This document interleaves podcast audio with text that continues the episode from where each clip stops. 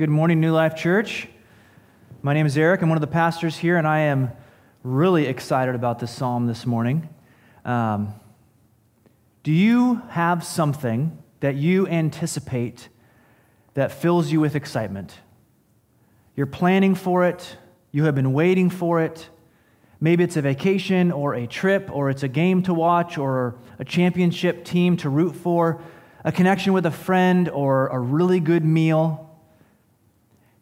And have any of those things, a week after their arrival, exceeded your anticipation of them? I remember as a kid turning myself in knots of excitement about a coming trip that was months away or a visit to a theme park. And then you experience the thing and you realize your imagination is bigger than reality. Now, if you're like me, a lot of adulthood is spent working on appropriately setting expectations. This is going to be this good. Not this good, but this good. You set the expectations of rest on a vacation, and if you do it at the wrong spot, you come away disappointed. The memory of the steak is never as good as the sizzle before the first bite, right? This morning, I want to tell you about something you can anticipate that is bigger than your imagination. In fact, your imagination needs to be renewed for you to even begin to anticipate this as it should be anticipated. If you begin to catch the idea of this coming day, of this event, you will know it will not disappoint. It will not diminish, and the only appropriate thing to do in the waiting is to proclaim the glory of the coming just King. Turn in your Bibles to Psalm 96, and while you are turning there, a good question to ask is where did this song come from? Who wrote it? Why was it written? When was it sung? And maybe as Lindsay read the psalm, you thought, oh, I've, in my Bible time, I've read this before. I know, I know where this is. Or, if you are like me, there was a little footnote in your Bible, and it's pointed you to 1 Chronicles chapter 16 and you would see, whoa, this song in Psalm 96 is right there in the middle of this story in First Chronicles. The whole thing is in tw- verses 23 through 34 there. People knew to put that footnote because they've read their Bibles a lot and they recognize connections and they see things. And I want you to be encouraged by that. Much of scholarly work is familiarity. It doesn't take a genius mind to be able to read and interpret the Bible. Most of all, it just takes time you keep reading. Give it time, and you will see that this entire book is connected. And we're going to see some of those connections this morning. So, this Psalm 96 is actually sitting smack in the middle of 1 Chronicles 16. And the story told there is the narrative of the return of the Ark of God. Maybe you guys have seen Indiana Jones, the first one. You know what the Ark of God is, the Ark of the Covenant. Maybe not. The Ark of the Covenant usually sat either in the tabernacle, which was a special tent meeting place, or in the temple. Both of these places are where God would be present with his people Israel, where they would worship him and he would make himself known. And in prior to chapter 16 in 1 Chronicles, the ark had been taken captive. Someone stole it. There had been an ongoing war with the Philistines, and it was captured by the Philistines, and it had been recently regained and finally, in this story, the ark is being brought back to be amid the people. And chapter 16 is the story of the excitement and the praising and the offerings and the singing of King David and the people of God when they bring it back.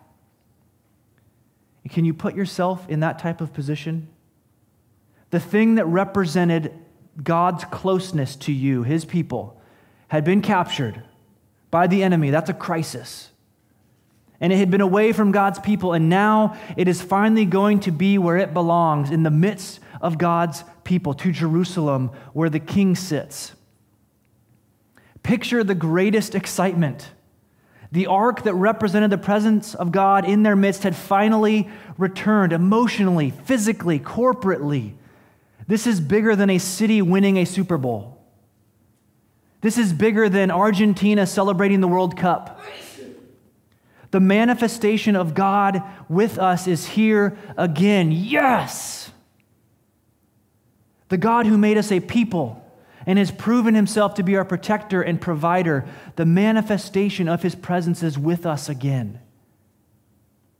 This would be like the biggest, most exciting church service ever. And as they walked the ark to Jerusalem, they gave offerings to God. They gave animals, they cooked meals, they sang songs. This is essentially a large parade, party, worship service all the way to Jerusalem. That's what's going on. And they, as a people, were on the same page. We need to sing. We need to praise. We need to give our offerings because we are pumped. And that is exactly what David, King David, leads. If you were there in 1 Chronicles 16, don't turn there. I'll tell you what it says. In verse 7, it says, Then on that day, David first appointed that thanksgiving be sung to the Lord by Asaph and his brothers. He points to Asaph and his brothers and says, You are the music leaders now. And they sang songs that day. And many of those songs listed in 1 Chronicles 16 will be the songs that we're going to be looking at over the next several weeks, including today in Psalm 96. The song begins in verse 1 Oh, sing to the Lord a new song. Sing to the Lord all the earth. Sing to the Lord, bless his name, tell of his salvation from day to day, declare his glory among the nations, his marvelous work among all the peoples. This is similar to last week, right? In Psalm 95. The commands are clear sing to the Lord, sing to the Lord, tell of his salvation, declare his glory. And there are a few new bits here as well. Sing to the Lord a new song. God is worth more than a few songs. God's glory is infinite. So our singing of new songs will not exceed his goodness. He's never going to go, I think you've overdone it. God's works, his good and gracious works, continue to abound. So we need songs to sing in response to them. That is why the church is always abounding in new songs. In the immediate context of the appointment of this song, Psalm 96, the ark was back, right? The felt presence of God among the people had returned. Let's write a new song and sing it. Psalm 96, perfect.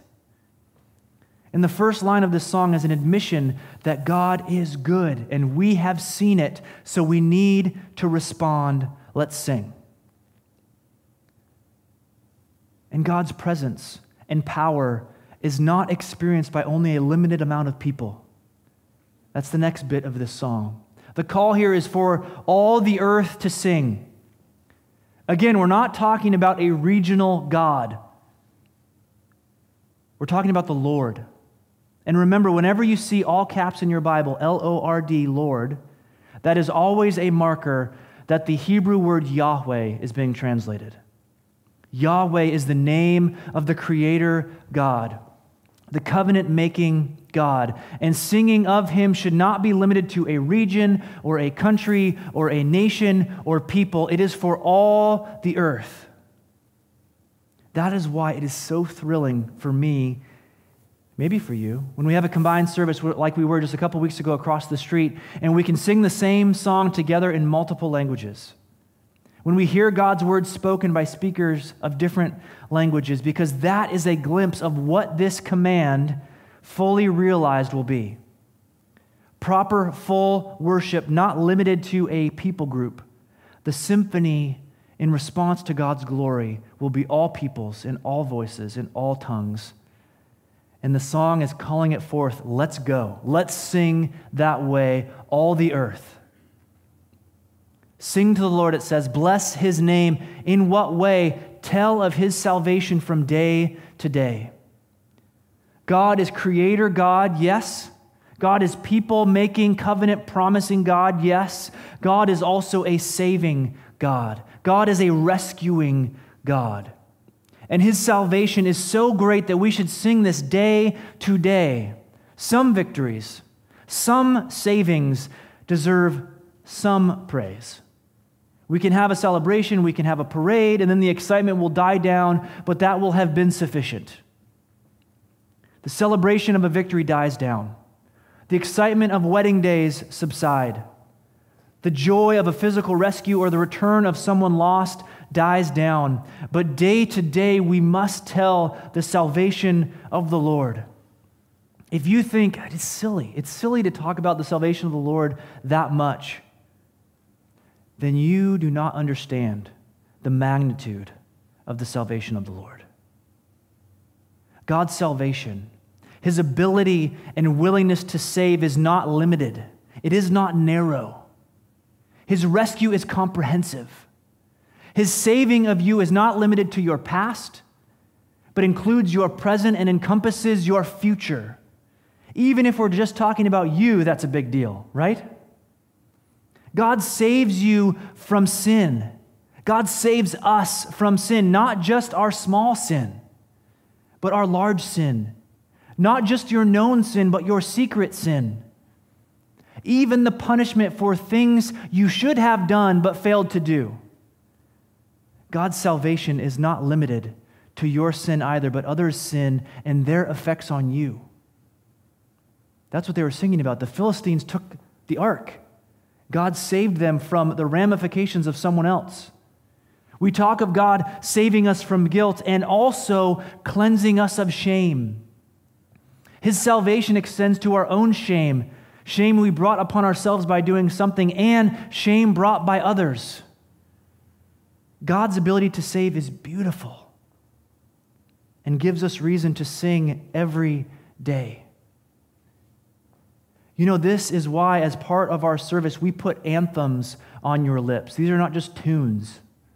We put anthems on your lips, songs that nestle into your hearts, and they are stirred into your mind so you can sing the truths of God's goodness and salvation. We look for words that speak of his salvation in helpful and powerful ways and then play the melodies so you have them pressed into your hearts. So that you are reminded outside of this building that his mercy is more, stronger than darkness, new every morn. Our sins, they are many, his mercy is more. And then you remember, I have been saved.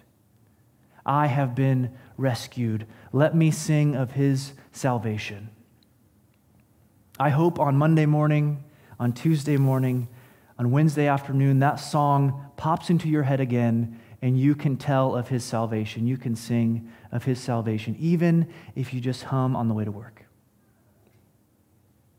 Declare his glory among the nations, it says his marvelous works among all the peoples, when we sing this together, we confirm that this is the only fitting response to a God as good and glorious and magnificent as ours. That is why we gather weekly on Sunday and throughout the week in life groups to remind each other of the works of the Lord and respond to them. And you know the marvelous works he has done. You know it for yourself you know it for your community, for your life group. Let people know, remind each other, and then tell people. The word tell is the word for tell the good news in this song. This is the call to mission. His glory must be declared in your cubicle. His glory must be declared in the Congo. The poignant line from a pastor is helpful here. Missions exists because worship doesn't. We declare the glory in our locales and in our neighborhoods because the glory of the Lord is not already being declared from our neighbor's lips. Missions goes to where the song is not yet sung. That can be across the street because the song must be sung there. That could be Juneau, Alaska. That could be Slovenia. That could be all the way across the world. The need is that the glory of the Lord be declared in hopes that the song is taken up by others. So others take the tune and hear of our great God, our glorious God, and make new songs and increase the volume of vocals and magnitude of melodies so that we all stretch together in meeting with our worship what his glory deserves. And why? That's always, that's always a fine question. Why? Why does he deserve this much singing, this much worship? Verse 4 For great is the Lord, and greatly to be praised. He is to be feared above all gods, for all the gods of the peoples are worthless idols. But the Lord made the heavens. Splendor and majesty are before him, strength and beauty are in his sanctuary. For great is the Lord. What does that mean? I, I, I put it to the kids last service, but I think you guys can handle it. Is God little or big? Big. Hey, we're doing it. You guys are doing it. Well done. If he is big, should he be praised a little amount or a big amount? Big, big yes. That's right, a big amount. Should we only sing with quiet voices or with loud voices? Loud voices. Yes. God, great is the Lord and greatly to be praised. If we had a little God, the book of Psalms would be the smallest book in our Bible. But we don't, and it's not. We don't have a little God. Praise God, right? In fact, he is to be feared above all gods. Magnitude will do that. Greatness will do that. If you come up against true greatness, there is a feeling of fear, there is awe, there is reverence. People standing next to a great canyon and being at the edge generally have a different response, an appropriately fearful response. Okay, this is serious. We're not going to play around here on the edge. There's an appropriate fear and recognition of the grandness of the situation. I've been to the zoo and I have seen people mock monkeys at the zoo. But when everyone walks by the lions, they all get quiet. And the lion isn't even moving, it's just lounging. And people know. Truly great things elicit an appropriate fear. And God is to be feared above all gods. Any God that has tried to cajole fear out of you, that has made demands on you, that has tried to steal worship, God is above them all. God's greatness elicits that fearful awe above all of them. That is why we worship Him, because He is the great God, most significant, even in the category of significant things.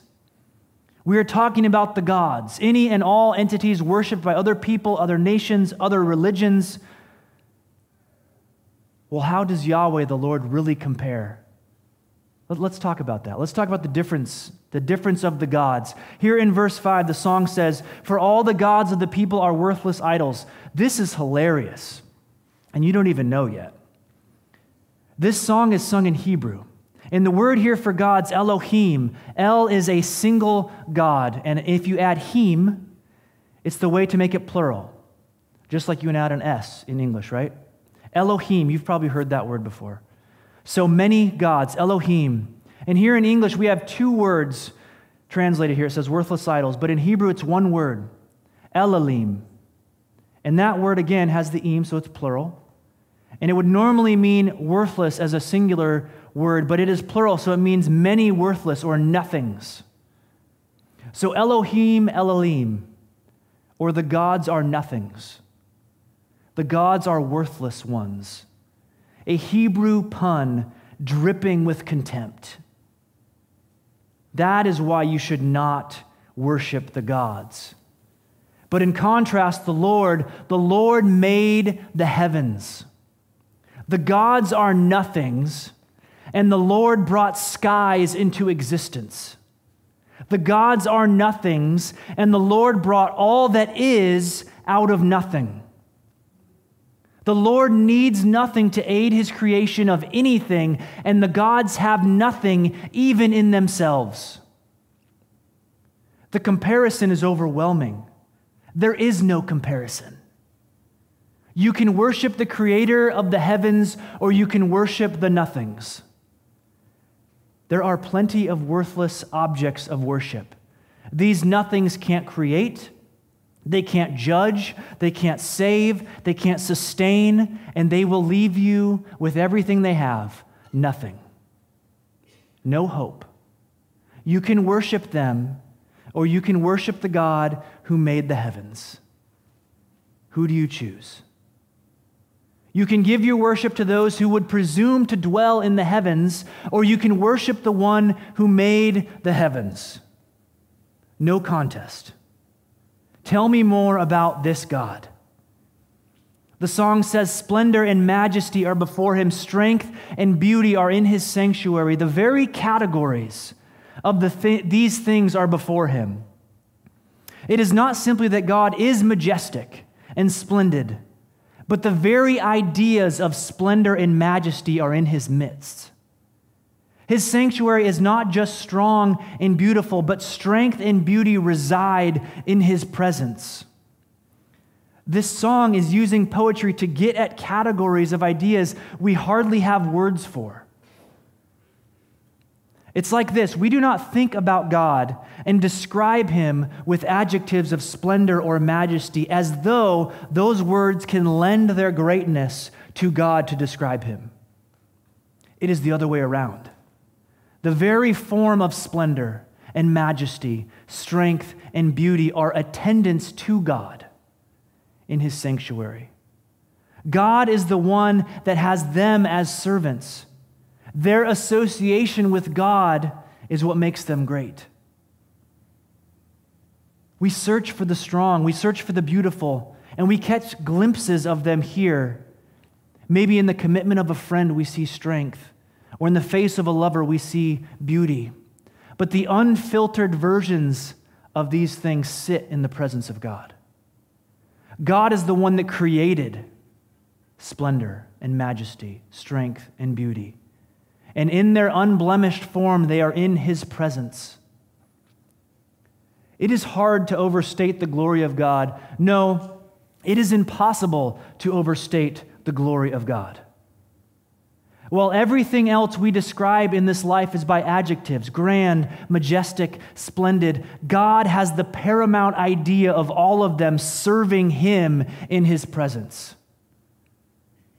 God holds the forms of which we enjoy the shadows. So, if all of this is true, and it is, what do we do? the song takes up the chorus. Ascribe to the Lord, O families of the peoples. Ascribe to the Lord glory and strength. Ascribe to the Lord the glory due his name. Bring an offering and come into his courts. Worship the Lord in splendor of holiness. Tremble before him, all the earth. Ascribe to the Lord or give to the Lord glory and strength. We are called again to action we are called again to worship. If the greatness of God is described in such terms, you have a clear response before you. We are called again to give everything back to Him. And our God is not a local God. Our God is not a regional deity. No family or clan, no tribe or group, no nation or people, no culture or tradition is exempt from giving God what he deserves. All the glory is his, all the strength is his. You are all glory givers. Give it to the one who deserves it. And can you hear the group singing, rising in volume? They're trying to turn it up to 11. They have brought the ark back. They are proclaiming that God is with them. And now it is as, though they sing the chorus again, but louder. This song started at a particular time, in a particular place, being sung by a particular people, but it is breaking out of that narrowness. Even in their proclamation, they proclaim to the nations that God is bigger. The Lord must be praised not just by us, but all the families of all the peoples. Give him glory, give him strength, give his name all that it is due. And God's the creator. There is nothing that is not his. If the name of God is creator and he made it all out of nothing, then all that is belongs to him. His name deserves all the glory. There is no second place. There is no silver medal. There is no shared podium. Bring the glory due his name. Bring an offering. Come into his courts. Complacency is folly here. Standing off to the side makes no sense. Come into where he is, sing with us, and give with us, and posture yourself with us. Worship the Lord because he is in the splendor of holiness. The majesty of His holiness, His goodness, His set apartness from all that is sullied and broken and cursed, that majesty is unparalleled. Friends, I think we have a small idea of who God is. And this song is inviting us to not be okay with that small idea. Just look at it. There are so many exclamation points. What is some of the etiquette of effective writing? Use exclamation points sparingly. One a paragraph, maybe. No, we're talking about the Lord who deserves all glory. The psalmist is texting like a millennial. I don't want any of you to have a sterilized, staid, subdued response to the Lord. I want you to have an appropriate level of exclamation points in your worship of Him. This song calls for all the earth to have an appropriate response to the Lord, to tremble before Him, all the earth. This same word is used for labor pains in the Old Testament. And I wonder how much attachment there is to the fear before. A woman in labor does not control her reactions when she experiences labor. There is an appropriate reaction to the great event that is happening within her. And when we come up to God, there is an intensity to the response as well. Tremble before Him, all the earth. If you come close to the Lord, an appropriate response is to tremble before Him. But I also hear an echo, and maybe you do as well an echo of a future idea that comes from Paul. In Romans 8, verse 22, he says, For we know that the whole creation has been groaning together in the pains of childbirth until now. And not only the creation, but we ourselves, who have the first fruits of the Spirit, groan inwardly as we wait eagerly for adoption as sons, the redemption of our bodies. Tremble before him, all the earth. It does tremble. It knows it is bent, it knows it is broken, and it longs for redemption. It eagerly awaits the coming redemption and appropriately groans while it waits. Worship, bow down, sing, and tremble because He is that great. He is that glorious. And if you can believe it, the song is not over. If you can believe it, this anthem still crescendos. This song continues to burst out of the bonds, bounds of the city of Jerusalem. Verse 10 says, Say among the nations, the Lord reigns. Yes, the Lord is established, it shall never be moved. The world is established, it shall never be moved. He will judge the peoples with equity. All you singers of the song, all you who are connected to God, who sees that God is with us, what do you do? You say among the nations, The Lord reigns. Tell the nations, Yahweh, the Lord God is king. This whole song does a climactic shift and places a call to action, proclamation, and anticipation of the coming of the king. This song has already had us rehearsing, right? Rehearsing his glory, reciting his majesty, telling his splendor, and proclaiming his power, and there is every reason to praise him. And now the flag has been planted, put in the ground, that there is every reason to anticipate and hope for his reign, the coming of the king. This song gives words to those for that day of the revealing of God as the King of all.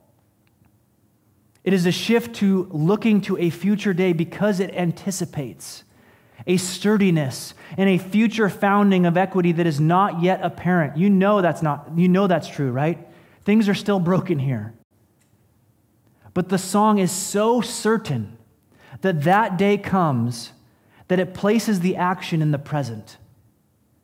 Here is what you say to the nations Proclaim that the Lord is king. He reigns. The Lord is king. The Lord is sovereign. The Lord is monarch of all. And we need to have this sit in our bones, my friends. This fact changes everything. The Lord, the God of all splendor and all majesty and all glory and all power, is the King.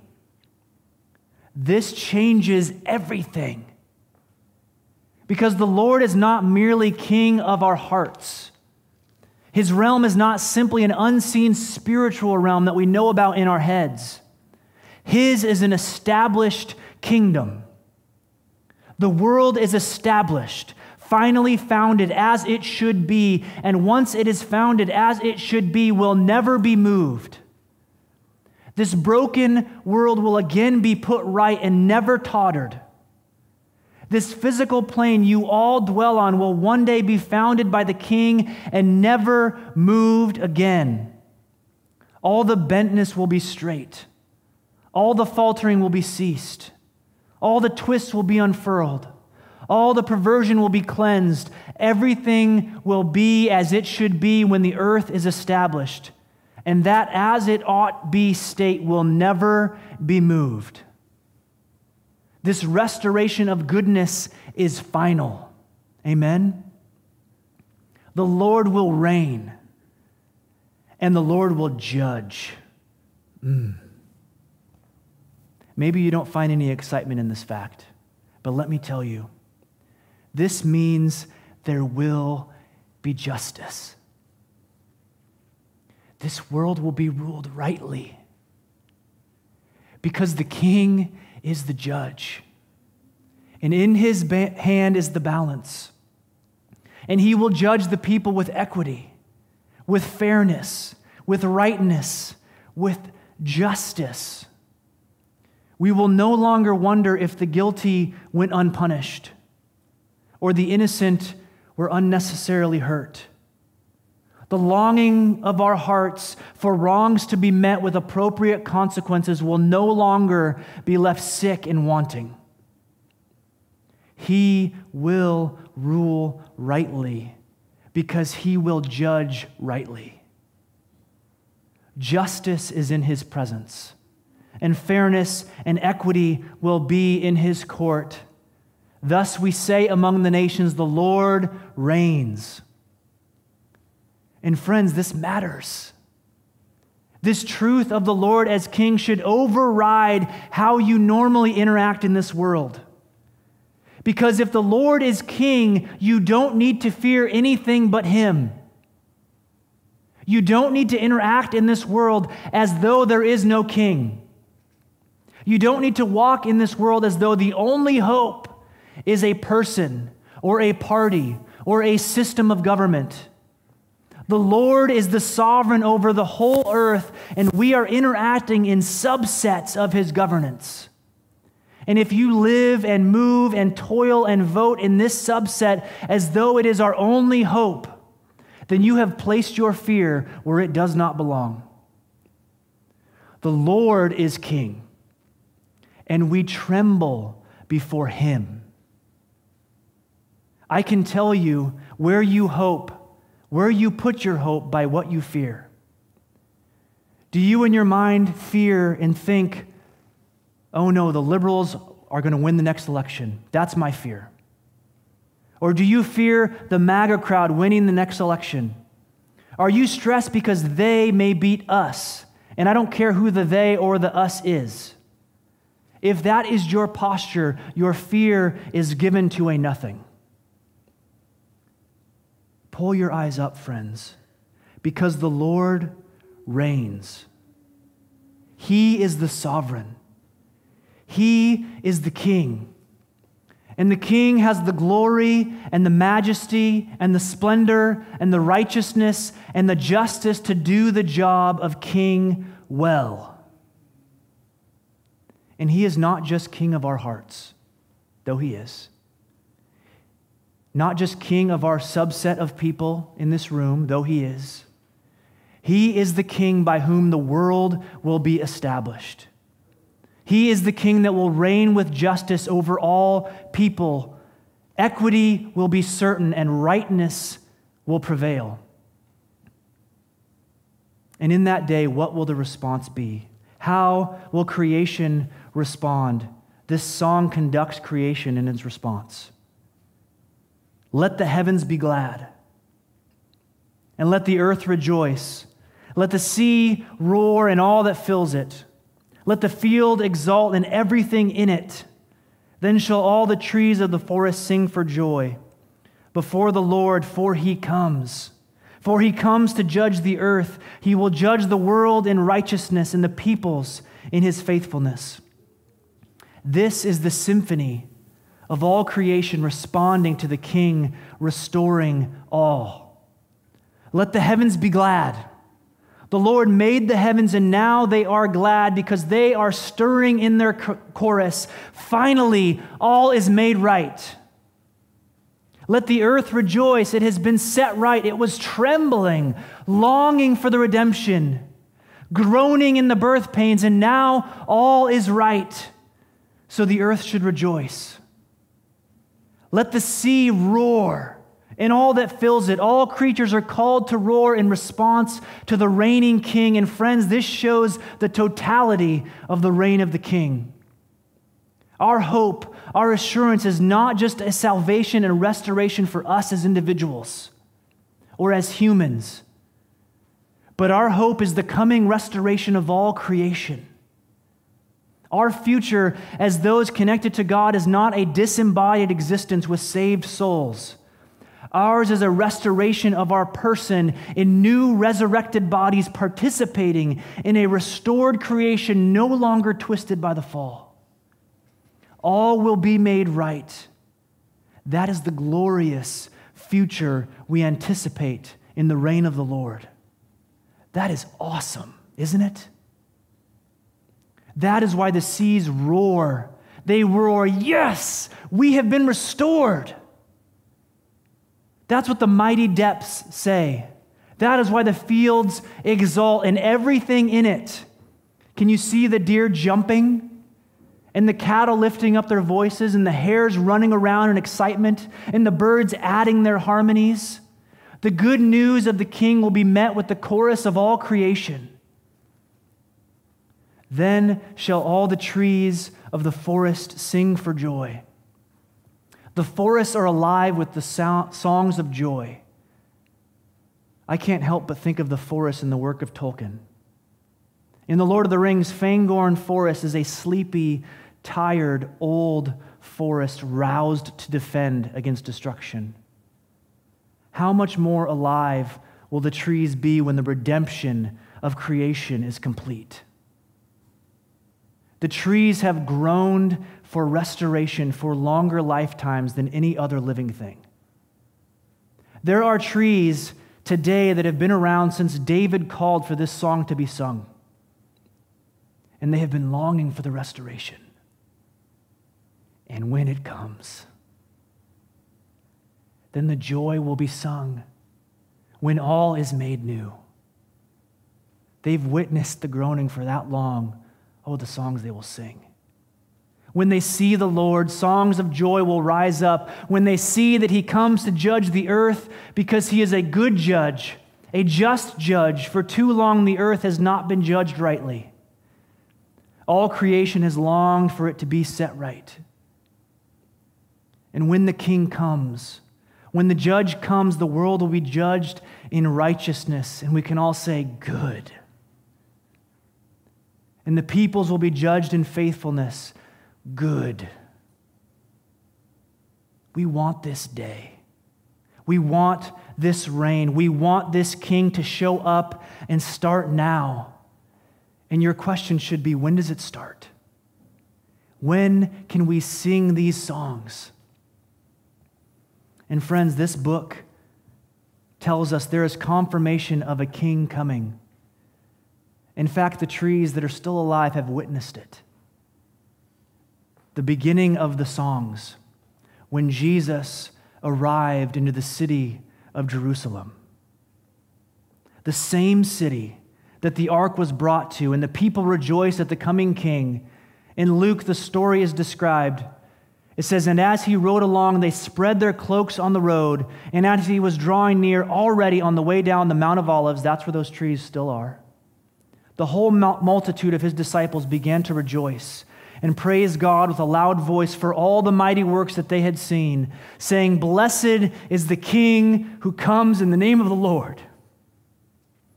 Peace in heaven and glory in the highest. And some of the Pharisees in the crowd said to him, Teacher, rebuke your disciples.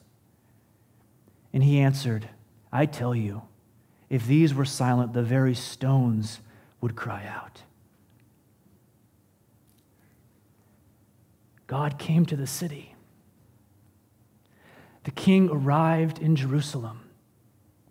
And the song rose up just as it did in Psalm 96. Blessed is the King who comes in the name of the Lord, peace in heaven and glory in the highest. And Jesus' answer, when told to shut up his disciples, is an echo to Psalm 96. If the people are silent, the very stones would cry out and pick up the song. Creation, even the rocks, have been waiting and in great anticipation for this king to show up. And if no one was there to tell the good news, they would pick up the song. Jesus the King had arrived, my friends. The kingship of the Lord was made known that day. And that king walked into Jerusalem. And that king walked to the place where God makes himself known. And that king walked himself to the cross to prove that he is the king who judges rightly Wrongs will be punished. Your wrongs were punished, and righteousness will be established. And the king was buried. And the king was raised again, confirming him as the king of the whole earth. Friends, the reign of Jesus has already started, but his reign is not yet fully realized. So we live in the tension of this song. We can at the same, same time say among the nations, The Lord reigns, and groan along with creation, longing for the redemption of all things, because the world is not yet established. But the day is coming. The king is known. His rule is certain, his justice and righteousness unwavering. And while we wait alongside creation for the world to be judged in righteousness and faithfulness, we worship with all of our lives, giving all of our affection and glory and strength to the King. And we raise our voice to tell and sing of his great works and proclaim the glory of the coming just King. Let's pray. Lord, come quickly. Set right the earth and reign in justice and righteousness. May we all be heralds of the coming King. Give us an exuberance fueled by a kingdom anticipating an imagination. May we be known for our worship, our posture, and our singing of the King. May our songs be sung with exclamation points, even now, because we know you are, you are King, are coming. Amen.